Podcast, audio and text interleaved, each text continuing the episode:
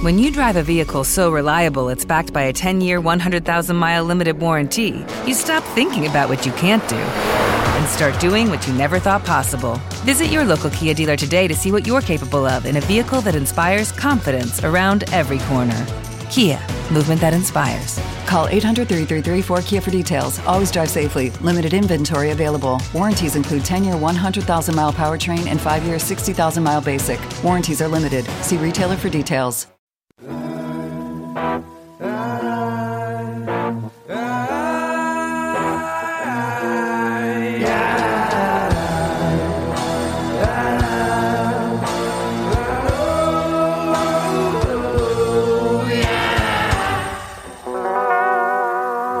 spooky. Hello. Booyah. Booyah. Booyah. Hey, it's Two Girls, One Ghost. Two girls, one ghost. And we are your ghostesses. That's Corinne. Hi. And I'm Sabrina. And this is an encounters episode. We're just going to cut right to it. Because we want to hear your haunted stories. Yeah. I think I am first. Because, I, yeah. Yeah. Yeah. Okay. I'll go. I never know. I just agree with you every time. Thank you. you probably shouldn't do that because I feel like I'm probably wrong. It doesn't matter. Does it matter? I don't, think know. Do people do tell us? Do you think it matters? Probably not. No. No one cares. Okay. This is from Kelsey, and it's called Haunted Friends, Psychic Sisters, and Maybe an Incubus. Mhm. Hey, Sabrina. Well, I just put my name first. Sorry. Hey, Corinne, Sabrina, Nick, and Leia. I have been listening to your podcast for about a year now. I drive a lot for work and family, and your podcast is basically the only thing I listen to when I hop in my car. I know people say this a lot, but you girls truly do feel like I'm hanging out with girlfriends and make my drive so fun and easy because I'm a very nervous driver. Aw. So I have finally caught up on all of your episodes and thought it was about time to share my encounters with you. My first story, which I will call High School BFF's Haunted Home. I start with this story because it spanned the four years of high school, and since I'm no longer close with this friend and her family, I'll change the names. But we'll call my old girlfriend Vicky. Vicky and her family moved into our small town and into an old part of town where the houses are well over a 100 years old, with fancy old brick and paneling. They're gorgeous homes, and her place used to be a doctor's office, a lawyer's office, and then something else that slips my mind, but you get it. There's a lot of history. When Vicky and her family moved in, from what I understand, they were bombarded with spirit activity. I wouldn't be surprised if they still are. I'm sure there are a hundred stories she could tell, but I'll try to tell you girls the ones that stick out in my memory. Vicky told me that one night she went downstairs for a drink of water in the middle of the night in the pitch black. When she was about to walk back upstairs to head to bed in her semi sleepy, groggy state, she said she remembered just naturally moving to the one side of the stairs as she ascended, as if to let someone else pass her on the staircase. When she got to the top, she realized that was odd and looked back and saw a misty figure moving down the staircase. Another time, they had a friend staying over in their spare room and fought all night with something tugging the covers off the bed. Not entirely sure why she stayed the entire night. Lastly, I had my own experience there. One night, I went to bed early and left Vicky and her sister gabbing away downstairs. The light was on in the hallway, but the door was shut and the room dark, apart from the light creeping out from under the door. As I was trying to get some sleep, I heard an audible sigh or breath, and when I looked up, I saw two legs blocking the light and someone standing there, darker than the dark of the room. Ooh. I didn't feel threatened, but looking back, I wonder how I couldn't. I was vulnerable and alone, but I just pulled the covers over my head and texted Vicky that somebody was in the room and she needed to get her ass upstairs now. And her and her sister came up, and I proceeded to tell them what happened. And when that was over, I needed them all to squeeze into the tiny bed, and we slept, the three of us, in the twin bed together for safety. I was very dramatic, and I still am 10 years later. Okay, moving on to the next story. My sister, maybe the psychic, and how I became obsessed with ghosts. When I was younger, about eight, my mom and I moved into a home in Muskoka, Ontario, a cottage country in Canada, with her new fiance who had children. His daughter Haley, a year younger than me, and his son Taylor, who was a year older than me. We all became immediate best friends, and our parents aren't together anymore and haven't been for 14 years, but they are still my siblings and best friends. And our childhood was great, but also super spooky and ghost obsessed. We watched a lot of horror movies, and their dad actually used to scare us by tapping on the outside of our bedroom windows or scratch on the walls after watching movies like The Blair Witch Project or The Exorcist at prepubescent ages. That is so funny. Yeah, maybe that's what fucked us up. But anyway, in the house we lived in, we would hear the cutlery drawers and cupboard doors opening in the kitchen, and our parents slept downstairs, and it was never them. They were never awake or heard any of it, and they never believed us kids. I mean, looking back, I don't blame them. We may have had morbid interests and overactive imaginations. We always wanted to ghost hunt in our attic, but either we would fall asleep waiting for 3 a.m. to come, or we all got too scared. Anyway, moving on to Haley, who I believe had some sort of psychic ability that I'm not sure she's been aware about and still doesn't totally accept or acknowledge. Haley used to tell me and Taylor about a girl that would sit on a chair in our room and watch her while she slept. I never saw this girl, but Haley always did. My sister also sometimes has prophetic dreams.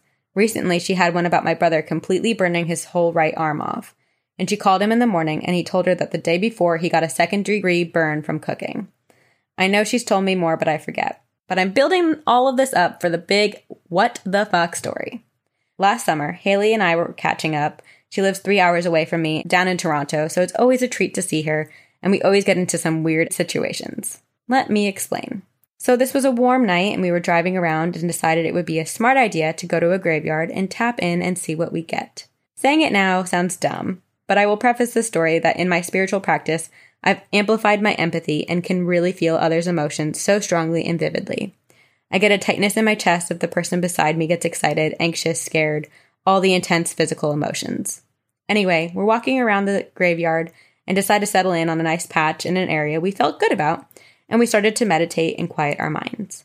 Immediately, Haley started saying she was picking up on an energy that, excuse me, but started turning her on. She oh. was saying she felt like someone was making her giddy and it felt like she was on a date with someone and she was getting horny. As she was feeling all these feelings, I started feeling overwhelming dread and like I was intruding and something didn't want me there. This feeling went on for like five minutes and then abruptly stopped. Haley said that in her mind, she communicated to whatever this was and to leave me alone and not to make me feel uncomfortable. At the same time, she asked that of the spirit, the scary feelings somewhat went away. But I still felt like we needed to get it out of there. I finally convinced my sister to break up her little sexy date and that we needed to go or move. As we walked away, she felt it follow us to the car. As we were walking, I got the tightness in my chest and started getting anxiety. I asked Haley what was wrong, and she said she started getting scared and she thought she saw something behind some trees watching us. My big sister mode kicked in, and I sped walked us to my car and hightailed it out of there. All of the feelings we had diminished, and we went home unscathed. I think and hope. Looking forward to hearing your thoughts, theories, and opinions. Love, love, love you guys, and I'll see you on the other side. Kelsey. P.S. Nick, just get Sabrina a new cat already.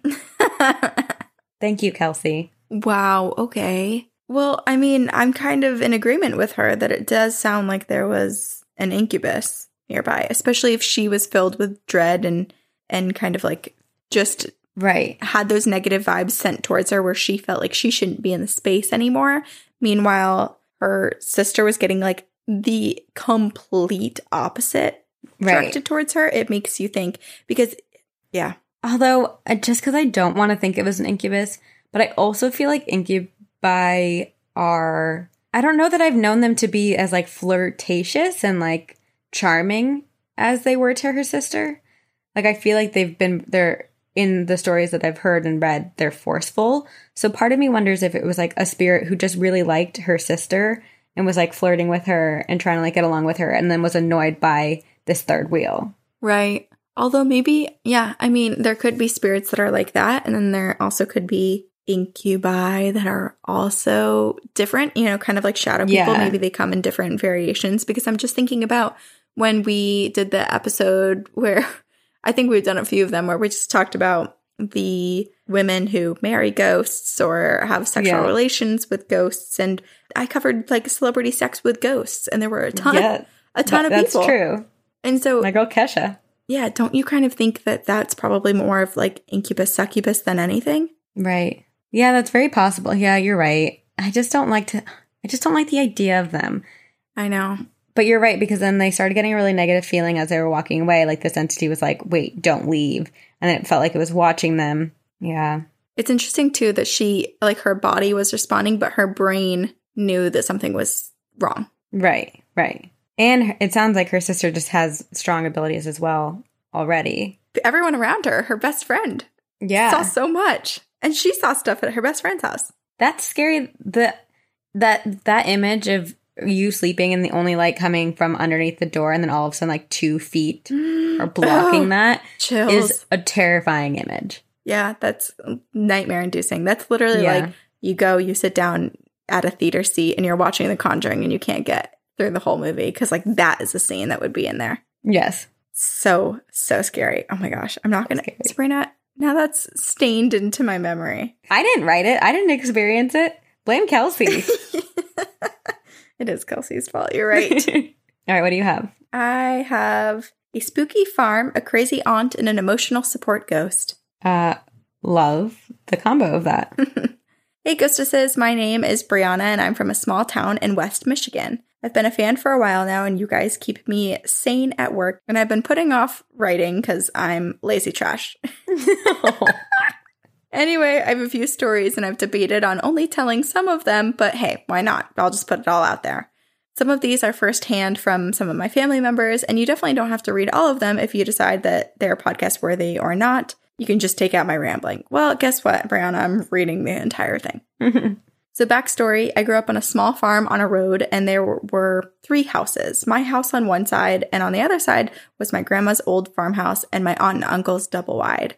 Also, on that side was a barn and a pasture, and the closest neighbor is over a mile away. So, super spooky. No one will hear you scream distance. Uh, Ah. terrifying. One of the spookiest stories was one night we were doing a family campout at our pond, and we have campers, and for electricity, we use a generator. Typically, the generator will run out of gas at night, so my dad went to fill it, and while he was filling it, he heard someone walking up behind him.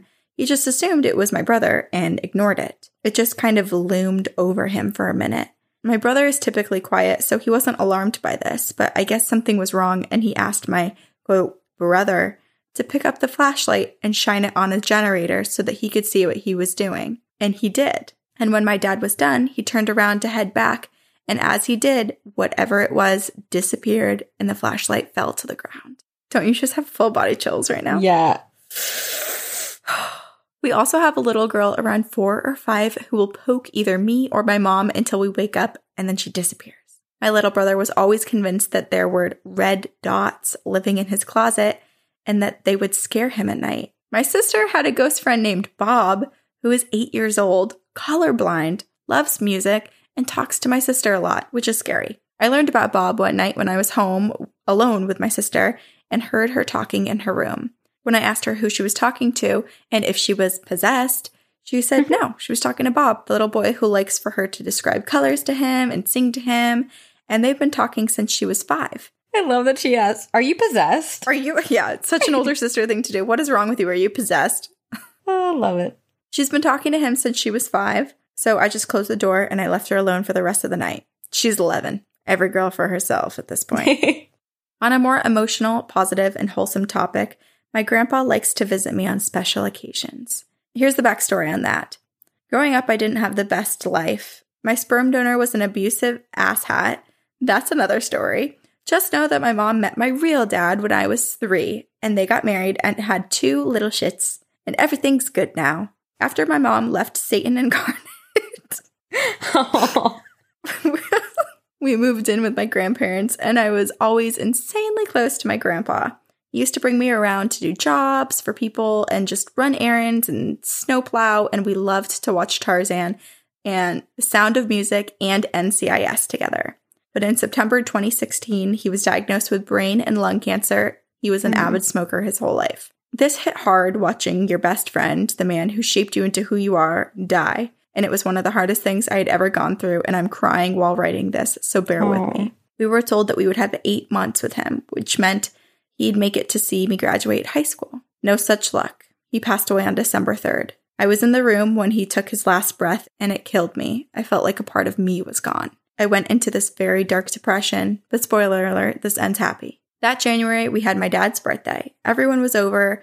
We had food, we ate cake, and as we were singing happy birthday, I was sitting in the chair next to where my grandpa always sat, and I felt a hand on my shoulder. I can't explain it, but I knew it was him. I felt his mm. presence behind me, and it was comforting, and I cried happy tears. I've never told anyone why. They all just knew that I was going through it, and so they let me be. I've seen him a few times these last few years in crowds at parties, walking up to me at my brother's football games, or sister's orchestra concerts, and it always brings me peace. No. But as for the happy ending, I'm in a much better place now, and I've been seeing a therapist and taking antidepressants for three months, and honestly, my life is just going uphill. Yes. Yes! I'm going to college in the fall and starting a new job next month that gives me more free time, and I get paid the same. Woohoo. Yes. Anyway, here's a funny, lighthearted ghost story that me and my best friend still laugh about to this day.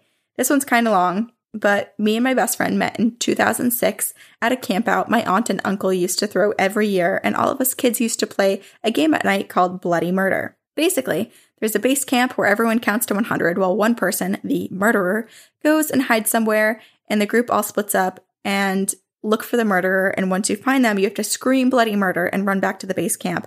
And if they tag you first, you're the next murderer. This is like Black Cat. Or like cops and robbers a little bit. Yeah. Keep in mind, we live in the country. It's all woods and open fields, so it adds extra spookiness. At this time, my best friend and I were 10 and 11 and scared little shits, so we half assed participated mostly, and we just stuck around the adults at the bonfire. But man, oh man, did we choose a good night to pretend to be brave. It was late at night. We had all counted to 100 and broke off. Me and Ashley were wandering around the open field when, out of the corner of our eye, we saw this white figure in a dress sprinting across the field towards the front of the house. Obviously, we were freaked the fuck out and we ran back to the fire and to the safety of the adults, screaming. We told them about the lady in white running to the house and they seemed freaked too. Then we heard screaming from the front yard and the group that went that way came running like hell. We all sat there a while, maybe 10 minutes go by, and look up. The figure is just standing out in the middle of the field still as a statue. Once I pointed it out, we were all freaking out and she started running towards us. we all froze as she got closer, and then we heard laughing. And when she was close enough, we all recognized that it was my Aunt Jennifer, dressed in a white nightgown that she had bought at a garage sale earlier that day. Oh my god. Needless to say, I am traumatized, and I blame her for my obsession with all things creepy and spooky. I'll see you lovely ladies on the other side. Yours, spookily, Brianna. P.S. Here's a picture of my new calf, Betty, and my rescue rooster, King Tut, for a cute moment. it's so cute. Oh man, I was like, where's the funny part of this story? Yeah. This ghost is running at you. A lady in white running at you through the field. It's terrifying, but I'm obsessed with her aunt, Jennifer. Jennifer. Everyone needs to be like Jennifer. I'm going to channel Jennifer for the rest of my life. Take Starting today. inspiration. Yeah. That is what yard sales are for to find old white nightgowns Yes. and then scare the shit out of all of your extended family at a Oh, camp so good. so good.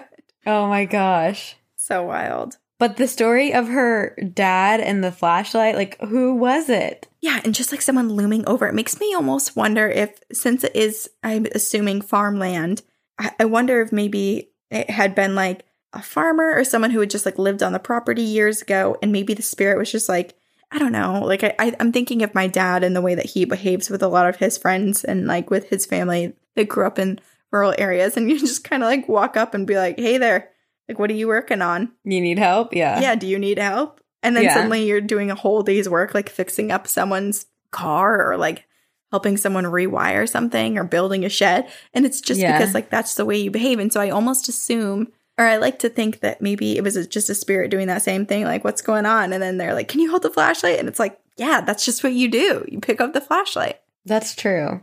And it does feel like, just based on her stories and the way that she was writing them, like with her sister, who she just like left her alone with Bob because she was like, well, every woman for themselves. it just reminds me kind of the way that your family deals with the paranormal because it's just so commonplace that it's like, that's just another ghost. All right, you're not possessed. We're good. Yeah. Have fun. We're almost more scared talking about it after the fact and just thinking about it than we are in the actual moment of experiencing paranormal activity. Yeah. Because most of the time it's very benign, but also we don't have full on conversations with colorblind children who want us to read to them. Right. No, that's very true. You don't do that? No, I haven't yet, but I bet tonight's going to be the night. I hope you update us. I hope you make it out okay. I will. It's just so beautiful that her grandfather also visited her and and like comforts her and will appear in different moments, especially like family events, like a sporting event or a music event. I love it. With LinkedIn Jobs, we tap into a network of more than a billion professionals to help you find quality professionals quickly and easily for any role you need. Marketing wizards? Found them. Software engineers? Found. That project manager I could never seem to hire? And found. LinkedIn Jobs quickly matches your roles with candidates with the right skills and experience. In fact, 86% of small businesses get a qualified candidate within 24 hours. Post your first job for free and get started at linkedin.com slash spoken. That's linkedin.com slash spoken. Terms and conditions apply. Okay, this is from Sophie, and it's called Pretty Sure I Was Dating the Devil's Paperboy. Hi, Corinne and Sabrina. I've been listening to your podcast for a while now, and I love it so much. Thank you for consistently terrifying me. It is very much appreciated. Wow, she has our same sensibility. Love it. so, I have a story about, I think, a haunting. I don't really know, and quite honestly, and I am still having a hard time wrapping my head around it. I apologize for how long the story is. I've tried my hardest to consolidate it, but it's a story that spans over three months and I haven't told anyone the extent of the story and what happened after, but I needed to tell someone. Okay, so during my senior year of college, I lived in Hamilton Heights and went to school in New York City. A couple of acquaintances of mine asked to be a guest on their podcast to talk about relationship issues of our generation, and I was just getting out of an extremely manipulative and psychologically abusive situation and was taking time to heal. During this podcast recording, I met their friend for the sake of privacy, let's call him Raphael. And during the podcast, he and I hit it off and ended up talking and getting to know each other. As we grew close, he confided in me about a lot of really dark things and his painful mental health history. This relationship grew to be extremely intense, where emotions, especially negative ones, were high and feelings were always heightened, which from my experience I knew was not a good sign. One day, when I was running errands for my job, I was walking past this big neo Baroque style church I was raised Roman Catholic and was always drawn to the big and kind of scary versions of Catholicism. I had been estranged from my religion for 15 years at that point because I had lost a lot of faith in God when my grandfather passed away. Anyway, I saw this church and I thought, wow, this is so beautiful. I should go in. But I was running on a tight schedule for work, so I convinced myself not to. As I agreed in my mind that I would not go in, I realized I was already in the church sitting in a pew. I had no recollection of my walking up the steps or walking into the church whatsoever. And I decided to pray for the first time in over a decade and found myself sobbing as I prayed for the healing of my pain and to help Raphael find happiness, whether it be with or without me in his life. After nearly an hour, I gathered myself and left, feeling the lightest that I had felt in years. Fast forward to a conversation with Raphael. I expressed that I have always been fearful of the paranormal because there's so much unknown. What I did not tell him was that the reason I was so scared was because I have had countless situations where I've been able to dream the future and have mysteriously known detailed private information about places I've never been when I visit them for the first time. I don't know what this is, but it still freaks me out. Anyway, I told him that one of the things that really freaked me out was the nun from The Conjuring. He laughed at how petrified I was and said that he wasn't really scared because he has a different understanding of demons. And I thought, what? I thought it was universally understood that demons are bad. I shrugged it off to his face and carried on. Well, things had gone south in our relationship. He stood me up six times with no excuse, and I finally decided I was done with him. I let him know that we were over, and he called me and begged to make it up to me.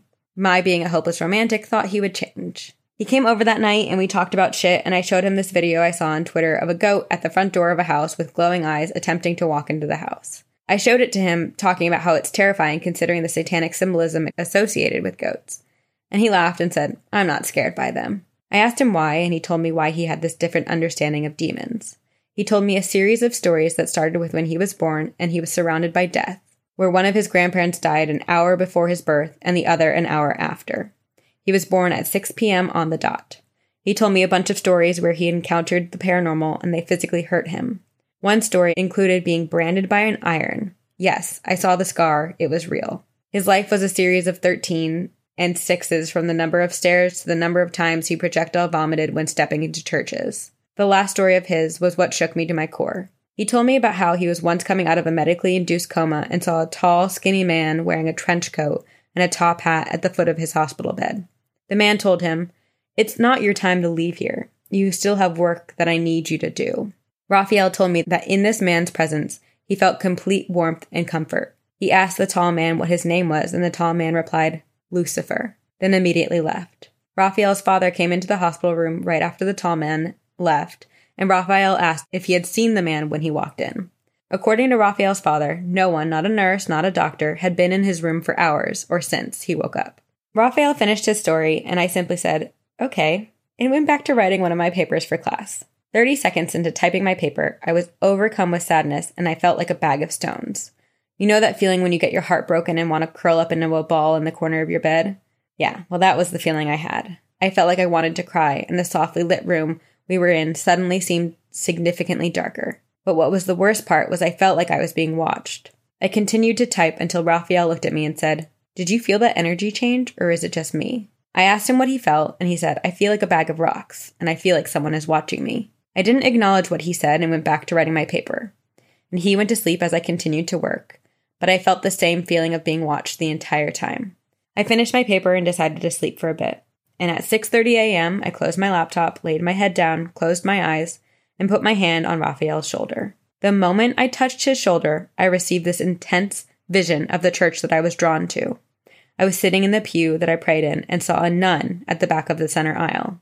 She turned her head and looked at me with black eyes, a gray and blue wrinkled and cracked face, and smiled with a slimy gray mouth with yellow teeth.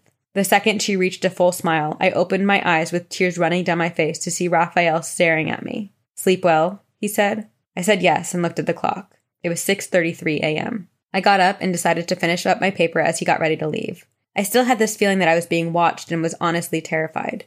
He got ready to open the door and told me he thinks someone is on the other side of my bedroom door. He opened the door and I was ready to see someone, but there was nothing. He left and I still had the feeling I was being watched and as if someone was behind me.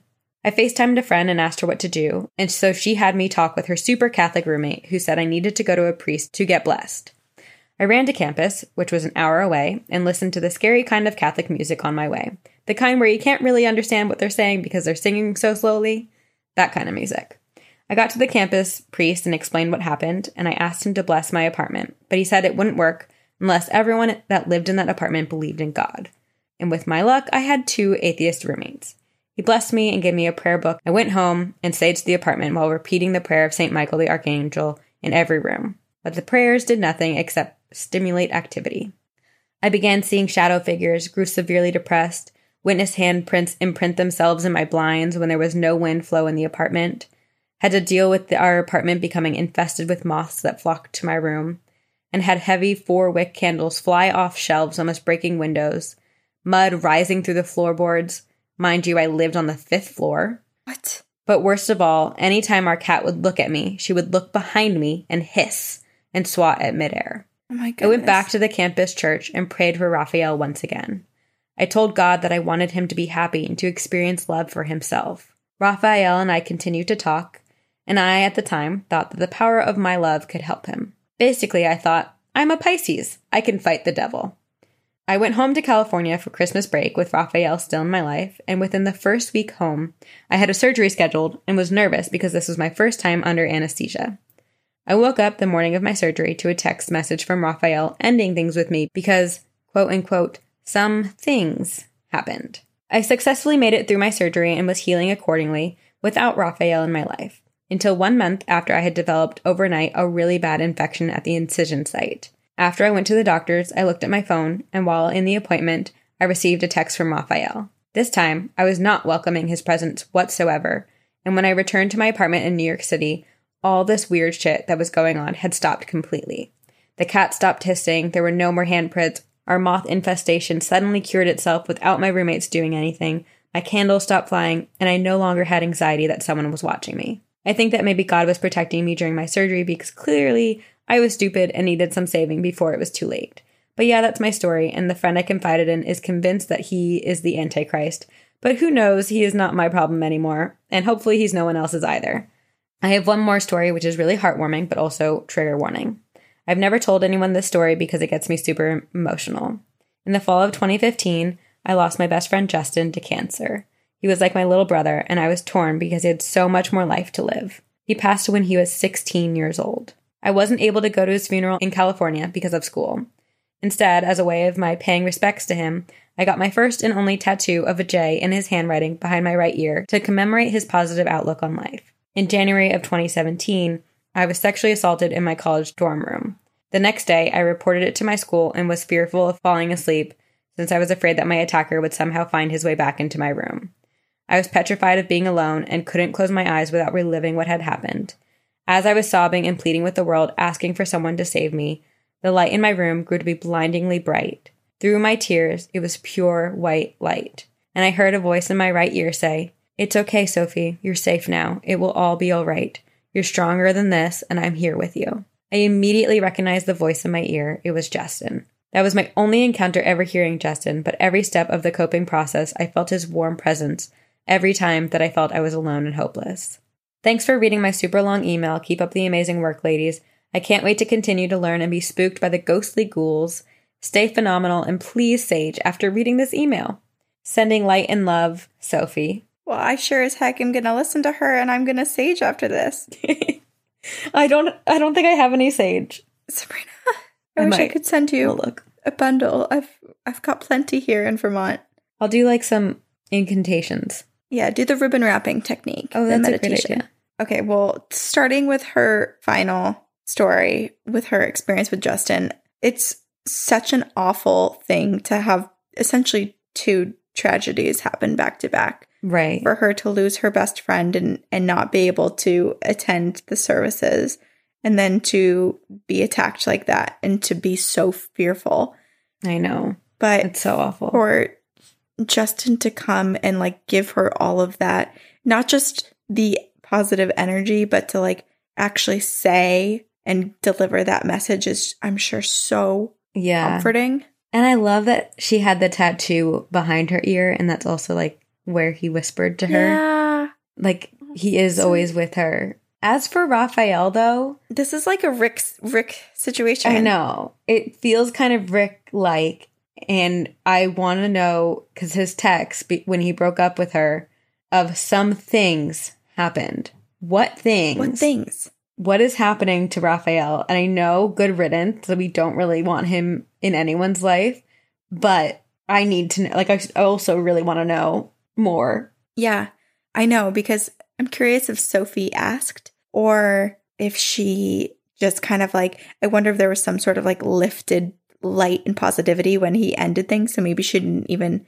dig Right. further because it was a bit of relief. I'm sure it was a lot of relief. I'm also curious too. So, like, the time he was born and just like all of the patterns of his life and all of the mm-hmm. experiences and just him feeling good around Lucifer versus God and vomiting in every church that he goes into. It makes me wonder if, like, at first I was thinking, oh my gosh, like these poor souls that this is happening to. I wonder if someone's like essentially targeted and they have to like live with this darkness their whole life but maybe they're not even their soul isn't even that. I wonder if there are dark souls that essentially belong to let's say the devil over whatever else version of heaven and God you believe in, if any. I wonder if there is like also dark versions that are also just born into human bodies just like the rest of us. Yeah. It makes you think of like nurture versus nature a little bit. Like, are you born this way or is it, are you like possessed, you know? Yeah. But it's so curious to me. It like reminds me of a plot line that would be in Chilling Adventures of Sabrina. Like Lucifer has a child. Right. And I'm pretty sure American Horror Story just did a plot line like that. Inspiration from somewhere, right? Probably happened. I'm just glad, Sophie, that you are okay and that you have found peace and light. And maybe that's why Raphael couldn't be with you because there was too much positivity and lightness in you. Right. And awareness too of the darkness, you know? Yeah. Oh, that nun, the like vision she had. And then waking up to him being like, Did you sleep well? I, yeah, I'd be like, fuck no. You're still in my apartment, you creep. And when he was like, someone's on the other side of the door. yeah. Ooh. It's like, yeah, you invited them, Raphael. I know. I wonder if there were ever moments where she did feel like protected and warm in his presence, or if it was always like a bit on edge because you weren't sure of what sort of like things would come with his energy. Yeah. This is from Carrie and it is called Creepy Shit Kids Say. Love a good creepy kid story. Hey ladies, first of all, I love your podcast and I've been binging them and creeping my coworkers out for the past two weeks. Feel free to use my story in an episode. My older sister has two boys. They both have different dads, but they are only about 15 months apart. Anyways, when the boys were maybe three and four, her father in law, the youngest son's grandfather, became very sick. The religion of the family made them want him home for his final days. Well, the night he passed away, the boys were already asleep and on the other side of the house. My sister went in to tell the boys that he had gone to heaven. My youngest nephew said, I know. He came in here and said that he loved us and gave us both a kiss on the head. Oh, Needless to say, my sister was a little freaked out. His funeral was in a different state, so my sister stayed at the house to watch the animals.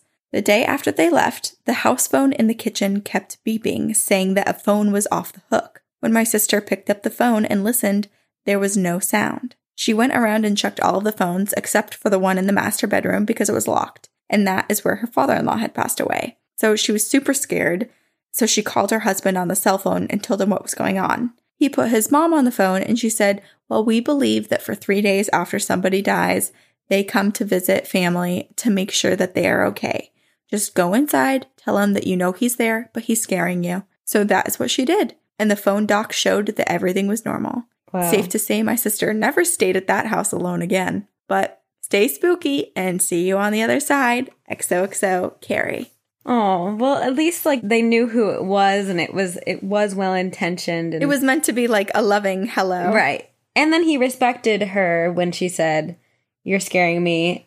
Right. And he was just like, "All right, I'm going to hang up the phone and I'll let you be." Exactly. And I just love the I love stories about children as as sad and hard as it is to lose a loved one. I just I do love the idea that they go to see your children and they say goodbye. I know. And a kiss on the forehead. Mhm.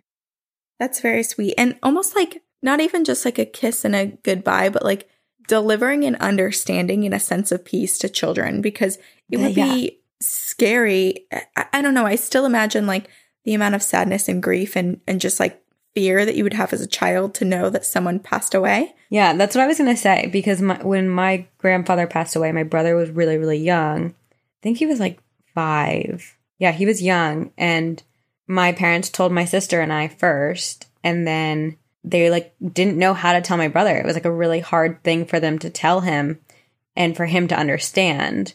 But just hearing stories like this where the loved one visits the children and they have this innate understanding of what happened and are okay. And I think that's really special. It is. Okay, I have another story from Dana, and it's called "Creepy ER Story and Weird Paranormally Shit, Potentially Unresolved Daddy Issues?" Question mark. Hi, Corinne, Sabrina, and the podcast Ghost. As per usual, I'm writing you because I'm a huge fan of the show, and I also have a super messed up ER story. And when you did your recent hospital episode, I was reminded that I finally have a spooky story for you guys. So, my dad is an ER doctor on Cape Cod in Massachusetts, but before he got that upgrade to be pronounced like Beyonce would sing it, so upgrade. I don't know, is that how Beyonce would sing it? Let me upgrade you. Okay. Thank you, Corinne. Before he got that upgrade, he was working off student loans as basically an indentured servant doctor just outside Savannah, Georgia, where I was born before we moved. He has a lot of wacky, often creepy stories from this time in his life. But this is one Savannah story that I make the poor man repeat all the time because apparently I like watching people nearly vomit. He describes these shifts as long and chaotic and understaffed, especially as a new doctor with a new family. Basically, picture any dramatic scene on ER or Grey's Anatomy or whatever, and that is real life, except people are rarely so hot and all having sex with each other between surgeries. One night, a young woman, early 20s or so, was rushed in from a car accident. Her car was totaled, and so was her body. She had fractured bones almost everywhere, massive lacerations, internal hemorrhaging, and worst of all, her left arm was basically hanging on by a thread. So the hospital staff, led by my dad, are all frantically trying to keep this girl alive. She was unconscious and losing tons of blood, and it was not going well. Everyone was running around and yelling, and then this woman started to flatline. Minutes go by, and there are tubes and pumps and machines and nurses, but nothing happens, and they finally call it time of death 2:46 a.m. Everyone starts to leave the room with only a few staff members left cleaning up. And my dad, who had before been all bright eyed and bushy tailed, stands to the right of this young woman whose life had just ended. His mind blank, and he feels such a heavy sadness. The room is quiet and full of death and loss. And suddenly, the girl whips her basically detached left arm over her body and somehow fully grips my dad's scrubs, pulls him down closer to her face, looks him in the eyes with a mouthful of blood, and gasps, Help me! Oh my and then drops back down on the gurney and dies again. Oh my god. Oh my god. It's full body chills. She was still hooked up to the machines and her pulse never came back. And honestly, my dad's may not have either. What freaks me out about this story is that my dad is very level headed and not into anything supernatural or inexplicable. He, like many doctors, desperately needs to understand everything and know way more than everyone else and always be right. This basically makes anything that defies logic his worst nightmare. Safe to say it's nightmarish regardless of what you're afraid of. Well, now I've sufficiently scared myself despite hearing this story a million times. I hadn't had a paranormal experience of my own when I started listening to your podcast. That is until my boyfriend and I went to southern France and I legit had a three hour conversation with a ghost and then never slept again the rest of the trip. It's a long one and probably makes me sound insane, but I'm happy to send it in if you want. Yes. Yes. Yes. Thanks What? again for keeping my life so spooky with your podcast. I was at your Boston show and had such a great time. Ah. Hope to see you again soon. And of course, see you on the other side. All the love, Dana. Okay, dying to figure out what the hell she talked to a ghost about for three hours and how she figured out that it was a ghost. So, Dana, please send in that story. Please, what a cliffhanger. But oh my goodness, what do you think happened? I don't know. There's so many, like, I know that she said the woman was still hooked up to the machines, but like, is there, you know, like, could something have been disconnected that would have just like not read vitals? Or was it the ghost? I don't know. I know, because I almost picture the woman, her spirit above her body, watching the doctors work on Yeah. her. And then when she sees that she has died, I just like kind of envision her like, you know, like Casper, the way he like floats about, just kind of like Mhm. dive bombing into her body, being like, no, no, try harder. or even like her spirit leaving her body and like trying to clutch, trying to stay in, but then, Oh God, freaks me out. but oh my gosh, because we've talked about before where I think it was our mortuary episode where I talked about different stories of people who have worked in morgues and mortuaries of their strange experiences and of bodies like sitting up and doing things like that in postmortem because apparently there's some like chemical reaction that the body can move Right. but and that yeah. doesn't explain the help me Yes, because yeah, if you were the movement of a corpse and any like sounds of like vocal box release would probably be more like a oh, like a like just like a grunt. But to enunciate and to actually speak intelligent words in English and, say, Mhm. help me, that is not a body just releasing itself. yeah so wild So wild. Oh my god. and like also just like as a doctor too you're probably working on operating on so much adrenaline trying to save this woman's life. And then you call time of death and like finally maybe like you can your body starts letting go of all that tension and adrenaline that's going. And then as you're kind of like trying to settle back into life that happening to you would Oh be God, so scary. And to like not to bring up the arm because you know. you know it makes people feel a little woozy and faint i know i do thinking about it but i don't know medical personnel out there you guys can be the one to answer this but if the majority of the limb is severed is there actual ability to make a fully clenched fist at all like that might not make sense in terms of just like the basic anatomy and function of body oh yeah i don't know my sentence didn't make sense either, but I know what you're saying, but Yeah. yeah, yeah I don't know. Let us know, someone. someone let us know. Okay, this is a long one, so buckle up. I'm buckled in. This is called I Grew Up in a House Full of Demons, and it is from Allison. Hey, brujas! Happy spooky season! This was back in October. It's always spooky season. In honor of Halloween, I would like to share a collection of ghost encounters from my childhood. I know it is extremely long, but I promise it's worth the read. First, some backstory. When I was eight months old, my dad fell off the roof of our house and broke his neck. He Oh. survived, but not without severe effects from his accident. He lost much of his quality of life and has been really sick physically and mentally ever since. He was building an extension to our house when he broke his neck. The plan was to build the new extension, tear down the old house, which had been around since the early 1900s, and then expand the extension to make one big new house on his property. Sadly, after his injury, all he could do was make the new extension house livable. The home had heat, electricity, insulation, plumbing, etc., but it still remained unfinished. The floors in the living room were cement, while the floors in the rest of the house, including the stairs, were plywood.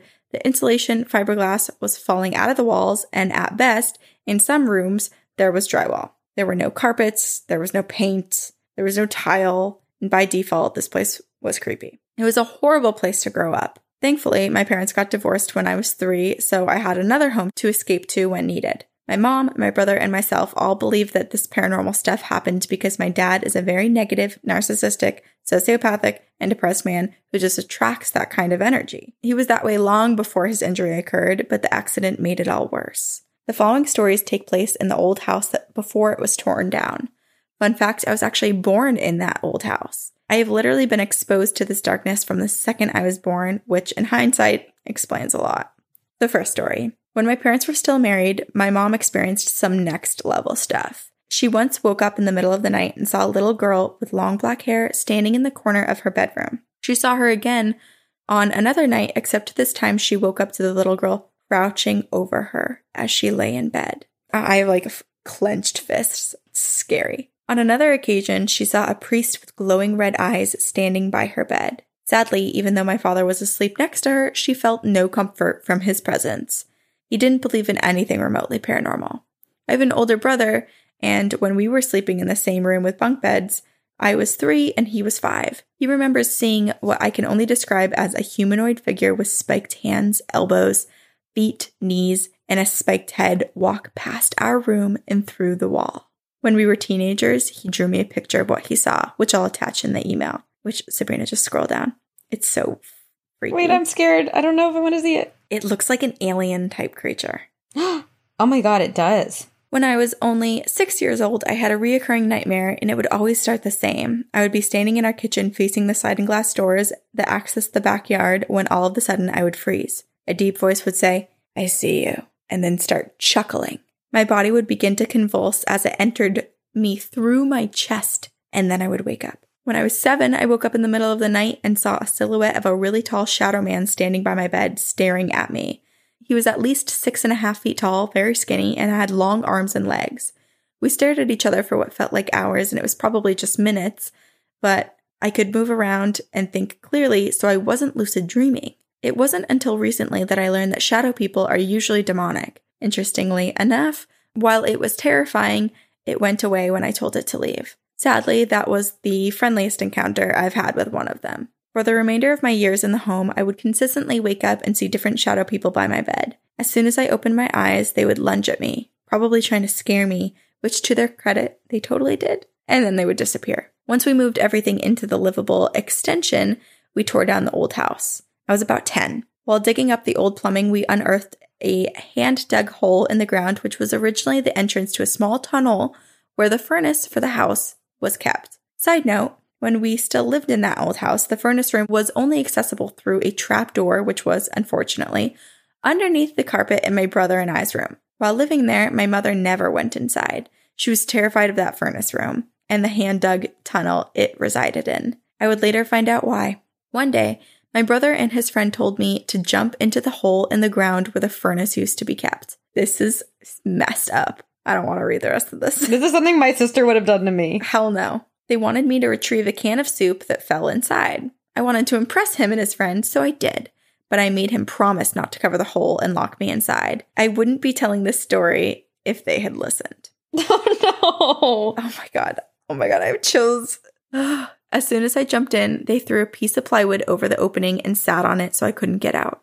It was cold. It was pitch black down in this pit. As I pounded on the plywood and screamed at them to let me up, I was overcome with an intense feeling of dread. Every hair on my body stood up on end, and I fell silent. I sensed an evil presence approaching me from the tunnel, walking slowly, as if it was taking its time. I couldn't see anything. I started desperately shrieking and crying as it grew closer, and right before it reached me, they finally let me out. That was the first time I ever said fuck you to someone. A few years later, we dug the backyard to build a shed and we found something very disturbing. We found the cremated remains of a toddler, specifically her clothes and her ashes. By the looks of her clothes, I'm guessing that she was a little girl aged about two or three who was cremated and buried there before my dad had bought the house back in the 80s. The little leggings were blue with light blue flowers, and the shirt was white with little pink flowers embroidering the edges. For the rest of the day, my brother and I felt as if something had attached itself to us, but once we reburied the clothes and the ashes in the far corner of the yard, we felt fine. I later went online and researched the property for hours in hopes of finding an obituary or something of the sort that would explain who this child was, but I never found anything. But whoever she was, may she rest in peace. One night when I was 13, I had just folded everyone's clothes and I was carrying a stack of my brother's clothes up to his room. In this house, there were no overhead lights, just lamps that you have to individually turn on and off. So I walked into this pitch black room, and as I was reaching to turn on his lamp, I heard heavy breathing coming immediately from the right side of my face. Have you ever heard someone trying to breathe through an asthma attack? Picture that, but louder and faster and heavier. Now picture it happening right next to your ear. I was so startled that I couldn't see anything, so I just threw the clothes in that general direction because that'll stop the demon or murderer and got the hell out of there. I casually asked my dad where my brother was, and my dad said that he was at a friend's house. When my brother came home later that night, I took him aside and told him what happened. I knew he would believe me after all, he'd seen spirits there too. But he didn't care. Ever since he became a teenager, he stopped believing me and he would tease me if he thought I was scared. So I learned not to tell anyone. I was now completely alone. Before I tell you my scariest story, it's important that I mention that when I was 12, I got my own room, which was really just a walk in closet with no windows to the outside. However, I put a carpet and painted it blue and purple to look like a sunset, and it was the safest room in the house. I plastered pictures of at least 30 or 40 angels and fairies on the wall and put glow in the dark stars on the ceiling. I felt protected there. I felt safe. I felt like an island in the middle of a dark and stormy sea. The following story was the last thing I ever encountered in my dad's house. It is, to this day, the scariest thing that has ever happened to me. I already have chills and I don't even know what happened. I know. I was 13. I was watching TV alone late one night, and out of nowhere, I started to get an uneasy feeling. I checked the clock. It had just turned midnight. I had school the next morning, and so I decided that it was about time that I got ready for bed. As I stood to turn off the TV, I happened to glance towards the stairs where I saw multiple black figures running silently, but quickly, up and down, up and down. The stairs are plywood, and the room they were in has cement floors, so the stairs are always incredibly loud and the sounds echo. I heard nothing as I watched them running. I forced myself to shut my eyes, take a deep breath, and stay calm. When I opened my eyes again, thankfully, they were gone, but the bad feeling persisted. I kept telling myself that all I had to do was make it to my room. I knew I would be safe there. Now, as I said before, there are no overhead lights in the house, so in order for me to go upstairs, I would have to turn off everything downstairs first, walk up the dark stairs, walk down the dark hall, and then into the bathroom at the end of the hall where I could finally turn on a light. I reached the bottom of the stairs. Even though the shadow people are no longer there, my uneasiness kept growing and the hair on the back of my neck started to stand up. I felt like I was being watched from every direction. I promised myself I wouldn't run because I've learned that running only makes it worse. I took a deep breath, I turned off the last light, and in the darkness, I started walking up the stairs. After taking a few steps, I could hear very clearly something running up extremely fast behind me. I was terrified. All sense of calm fled at that moment, and I sprinted up the rest of the stairs, taking them three at a time and down the dark hall with this thing or things on my tail the entire time. I slammed the bathroom door shut, I locked it, and I turned on the light. I felt somewhat safe and protected until I heard a loud and clear, what I can only describe as shrill, maniacal clown laughter right outside the second story bathroom window. There's no ledge or roof below the window. My brother was gone, my father was asleep, and there was nobody else in the house except for us. As much as I wanted to, oh my God, I have so many chills. I know. As much as I wanted to say someone was playing a joke on me, it's impossible. Whatever laughed at me was floating two stories off the ground. It should also be noted that the spot where the bathroom window resides is the exact same spot where my dad slipped off the ladder and broke his neck 12 years prior. After hearing this laughter, I was petrified to my core. It confirmed that I wasn't just scared myself, there actually was something out there trying to get me. But I knew I couldn't stay in the bathroom all night because my dad would question me in the morning. He would act unpredictably when he got mad, and me being scared would make him mad. At an older age, I reflected on this and had a disturbing realization. At that moment, I felt safer leaving the confines of the bathroom and facing whatever malicious thing was out there rather than risk my father finding me out of place in the morning. Anyway, back to my story. I took a few deep breaths, flung open the bathroom door, and in the dark, I sprinted to my room. I heard whatever it was behind me again, running faster than humanly possible. I made it to my room just in time and I shut the door quickly, only to hear a huge crash. I looked across the room to see the remains of my full body mirror scattered across the floor. It had shattered, and I mean shattered, like somebody kicked a hole through the middle. I was oh horrified. Oh gosh. I went to bed that night in a cold sweat, sobbing and shaking so hard I couldn't fall asleep for at least an hour. But all of a sudden, the terror that had a hold on my heart was lifted and replaced with peace. I then slipped into a deep, dreamless sleep. I woke up that morning and said that I was done. I was leaving. I was permanently moving to my mom's house that day, and I haven't looked back since. I was finally able to begin my healing process shortly after leaving that house, all thanks to a shaman who performed what I can only describe as a mini exorcism on me. So, long story longer, when I was about to turn 14, my mom dragged me and my brother and myself to a spiritual lesson being taught by a Peruvian shaman. There were about 60 other people there, and we were all sitting in a large circle, and he was standing in the center of it teaching.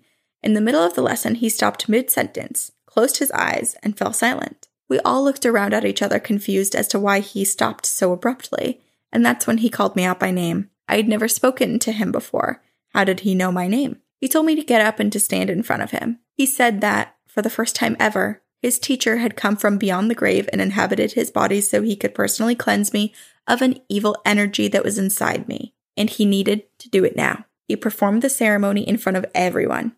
I was mortified and dismissed the class right afterwards and left in a hurry. Years later, my mom told me that she saw him running to the bathroom after dismissing the class so that he could throw up, likely to release whatever he had taken out of me. My mom and I both agreed that I would not be alive today for it not for that shaman and the strength that I found within myself to leave that horrible home. All of the stories you read took place before I had even turned 15, but I didn't go through what I did not to come out stronger. I even have a guardian angel. I've seen her. I've felt her embrace. I saw her wings in my peripheral vision the night before my 16th birthday, the same night that I learned that my high school crush died by suicide. I felt her hug me until I stopped crying and was able to fall asleep. I am pleased to report that I am now in my 20s. I have overcome many more trials, but because I went through what I did and survived, I know I can get through anything. In a way, my childhood crush and teenage years were the best thing that have ever happened to me. The confidence, independence, and life lessons I gained from it have taken me to some of the best journeys of my life, and I look forward to many more. I learned to use my spiritual sensitivity safely, and I have become a spiritual guide for many of my friends and family. I now read tarot cards, cleanse people and their homes of negative energy, and have only surrounded myself with love, light, and people who care about me. Anyway, Sorry for the long email, ladies. I hope it was worth a read. For those of you who may be in a similar situation as mine growing up, you are loved, you are protected, and you will one day leave that place and find peace. Allison. I I feel like I don't have words. I know. Just that she was right. The fact that all of these things happened to her before she was 15 years old. Terrifying. And to feel alone and like you're going through that by yourself and there's nothing you can do to stop it is so terrifying. That house reminds me so much of Haunting of Hill House. It's so dark. I know. Just constant activity in all of the corners and like it, it doesn't just happen in a in a blip. It's not just like a fleeting moment of paranormal activity. It's consistent. It's happening all the time. It's very present and for like long periods of time you'll experience something. And two, I feel so awful. The fact that she pointed out and made the realization that she, as a young child, felt better about making the choice to battle essentially demonic entities rather than risk her dad finding her where she shouldn't be in the morning.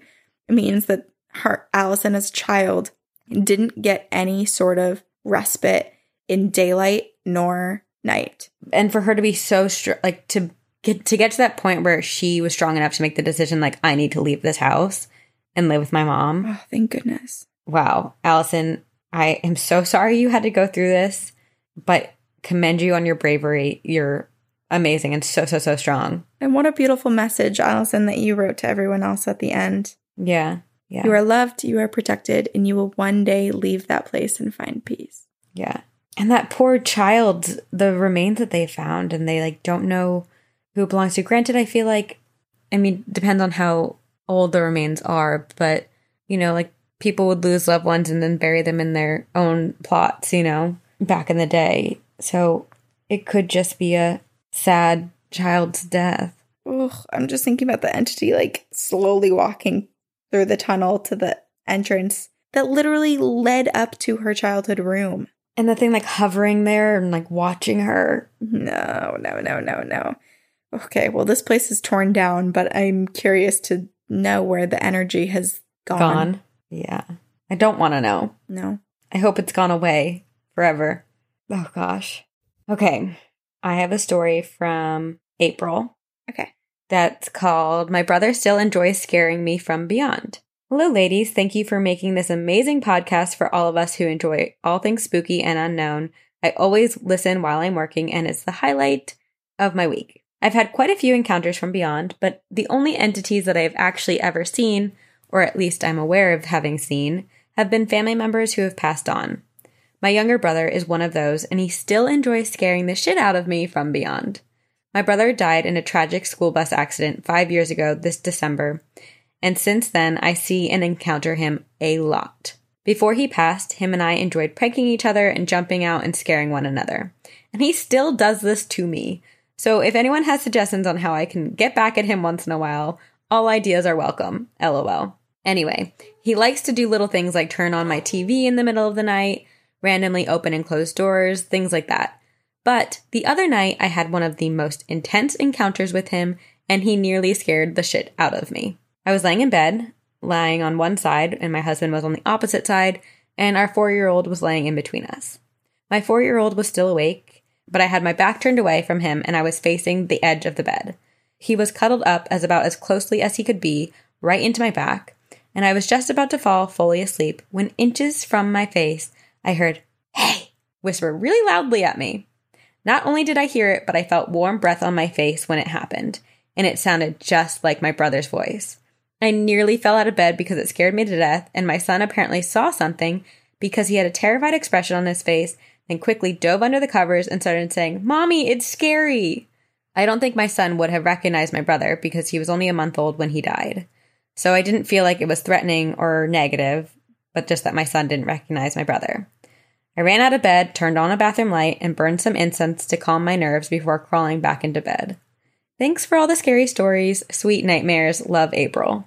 Oh my goodness. Okay. It's equal parts heartwarming and then it's just irritating, you know, because I would be like, yes, I want to have encounters with my brother and like I, I want to have these moments and these signs, but that's scary. And he has the upper hand. He's a ghost. He like has he, the upper hand and he's using it. yeah. I'm I'm sorry, April, but I don't have any suggestions. I don't know how to scare a ghost. No.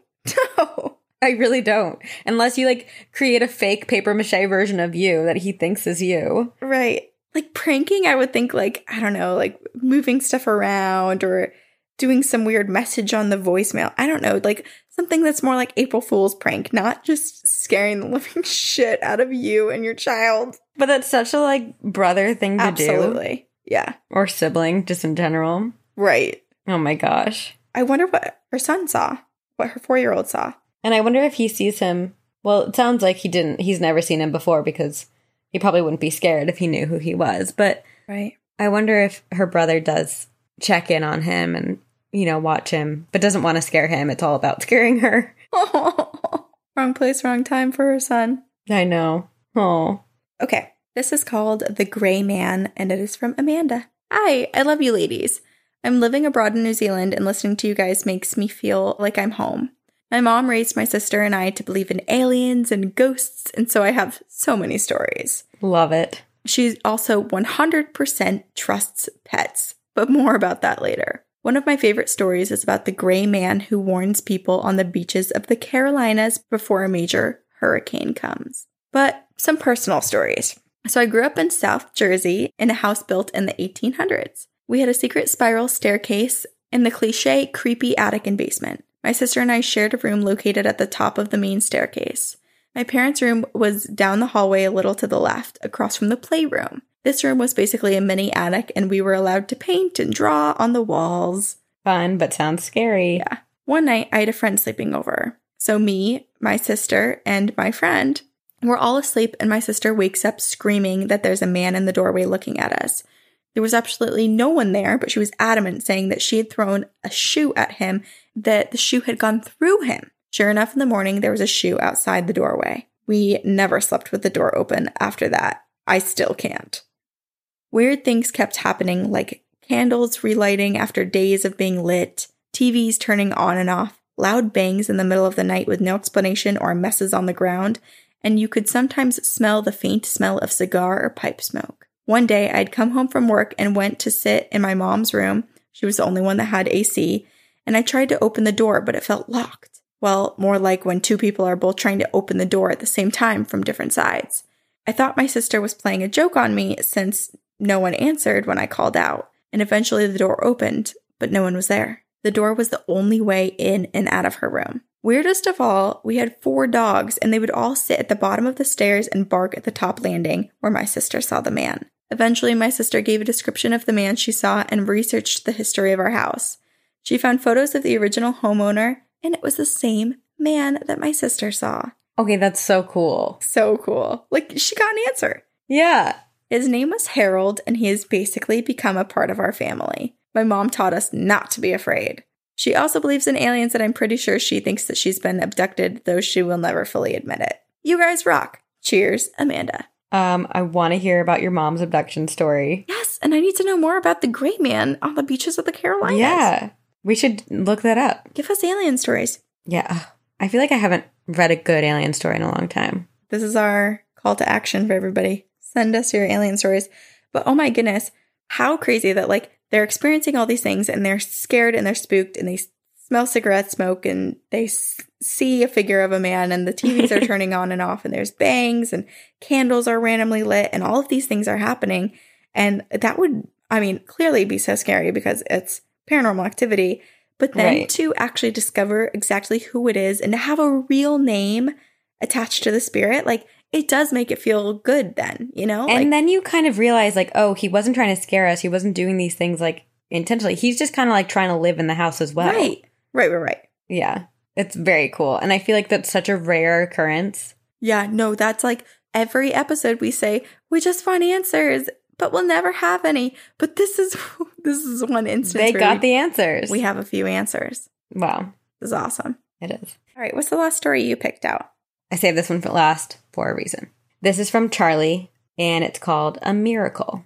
Hello, ladies. I have sent in some creepy ghost encounters before, but today I have a different type of story. It's not a ghost story, but a story I think you could appreciate.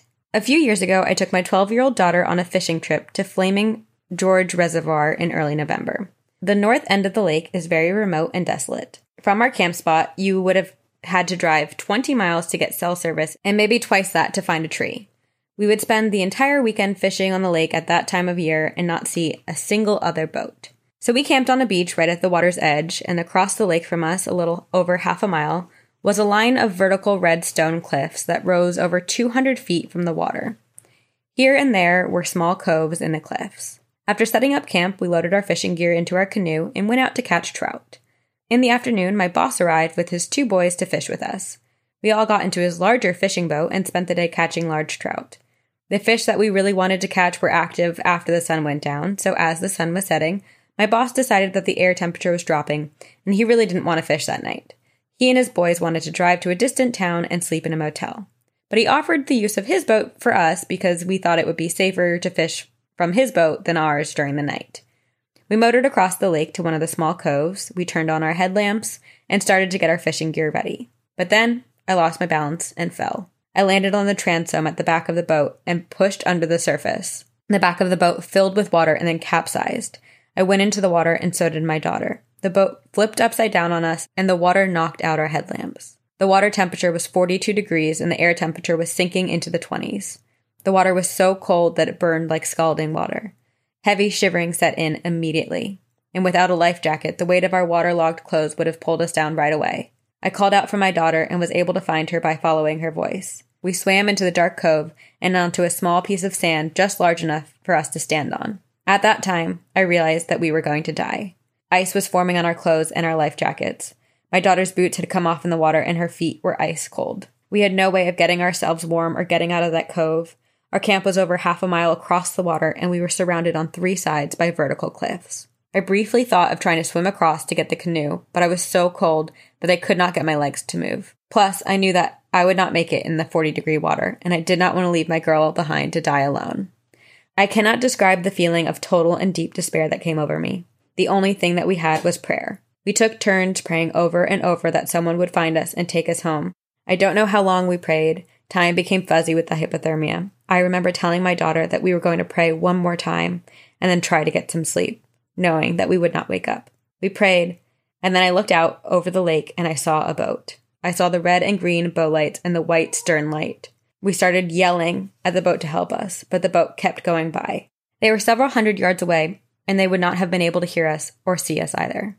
I pulled my headlamp off my head and pressed the button. It did not turn on. I told my daughter to try hers, but it didn't work either. I hit mine against my hand and pushed the button again. And the light turned on to the strobe setting. I held it up as high as I could, and we watched the boat go motoring by, further and further from us. When it was about to go around a point, we saw the bow lights turn and point right at us. In just a minute, two young boys were helping us into their boat. They took us across to our camp, helped us out of our ice crusted clothes and into dry ones. They sat with us in our van with the heater going full blast until they were sure that we were okay. We spent the night in the van, and in the morning, we started to pack up our camp. Right as the sun was coming up, the two young men showed up again. They went across the lake, found the boat, and towed it back to our camp, turned it over, and bailed out the water. As we were working, the two men told me that they had planned their fishing trip weeks ago, but then had canceled. But then, at the last minute, decided to continue and go on with the trip. They drove hundreds of miles and arrived after dark, and they decided to wait until the morning to fish. But something told them that they both needed to get onto their boat into the water. They both felt the need. My God. They had planned to go fishing to the south of their camp, but then they both felt that they needed to actually go north. They reached a part of the lake that splits into two channels, and both had the feeling that they needed to go into the west fork. About a mile up that fork, they spotted a strobing light, and they knew right away that there was someone that needed their help. I literally, like, my skin is about to jump off of my body because of the amount of chills and feels I have right now. I know. I know. Wow. After talking, we knew that they were sent to rescue us. They were guided hundreds of miles to rescue us. They left their wives and children to go on what they thought would be a fishing trip, but was a clear rescue mission. Oh my God, I'm gonna oh. cry. I, I am crying. Sometimes when I'm not making the best choices in life, a voice comes into my head that asks, What are you doing with the life that I gave back to you? My daughter developed symptoms of PTSD, and we got her into counseling with a PTSD expert the sessions inspired me to admit that I have PTSD from my decade of working as a nurse in the ER and get treatment myself. Thanks for your great podcast, Charlie. I like, what do you even say to that? I know. That's unbelievable. That is like A miracle. It's a miracle. And truly a miracle. yeah. Oh God, I- just chill after chill after chill. I cannot believe it. I cannot believe it. Just even the description of how the men, how many Yeah. decisions they had to make to come across Yeah. her and her daughter is unbelievable. At that exact time, like a few minutes later, or just even had they gone a few hours earlier and then returned back to the campsite, you know, just Yeah. like the things that had to happen for them to be in that place at the exact moment for them to make those decisions to go there. Crazy. And for both men to be like, no, this is where we need to go. Yeah. And then after, Uh, because like, you know, sometimes I feel like you have these feelings and you're like, I really want to do this, or like, I feel like I should go do this. And like, you rationalize it in your head as like, oh, like, you know, we made this plan. Like, why did we actually back out? We should just do it. Uh, but then after the fact, after these like constant feelings of needing to go certain directions, to be like, oh my gosh, Right. those weren't the rational reasons of why I was saying like we feel like we need to go this way. It was because something was guiding us there to save Charlie and her daughter. The only decision that was made that could have felt like, oh, well, you know, like we made, we should just go was that very first decision of like, okay, well, we had planned this, let's just go. Every single decision they made after that didn't really make logical sense. They were going into a boat at night instead of fishing during the day like they had planned. They literally took like every opposite path that they had planned to take. Oh my God. Oh, And I'm so, so glad, Charlie, that you and your daughter are okay. I can't even imagine No. like having that feeling of we're not going to wake up. It's no, I so, can't either. It's devastating. Wow. Wow. Well, I don't. I think we should end on that. Do you want to? I don't think we should go on. No, okay, we can end I on that. think that is like the most miraculous thing, and we should leave people with those feelings of hope and just know Okay. that the universe has got your back and is sending people to look out for you. Okay, that's a great way to end it. So much light and love. Yeah. Yeah. If, I mean, think about it. It's like you have your friends and family looking out for you. You have deceased family members, spirit guides, just maybe some people that are haunting your house, even if you don't know it, and are just enjoying spending time with you, looking out for you. And Mhm. now you have random strangers that are being sent your way when you need it. Mm-hmm. The universe is looking out for everybody. Yeah, it works in such strange, mysterious ways. Oh boy. Well, Oh, If you guys want to send in your stories, please do. Our email is two girls, one ghost podcast at gmail.com. You can find our email on our social media. You can find it in the show notes. You can find it on our website. there are so many ways to support us. If you feel inclined, we really, really encourage and hope you can rate and review us on iTunes. And then we have social media, we have merch, and we have Patreon. You can also do word of mouth. Tell your friends. Tell your friends. Thank you to Eric Foster at Upfire Digital and the rest of his team for editing our podcast. And we will. See you on the other side.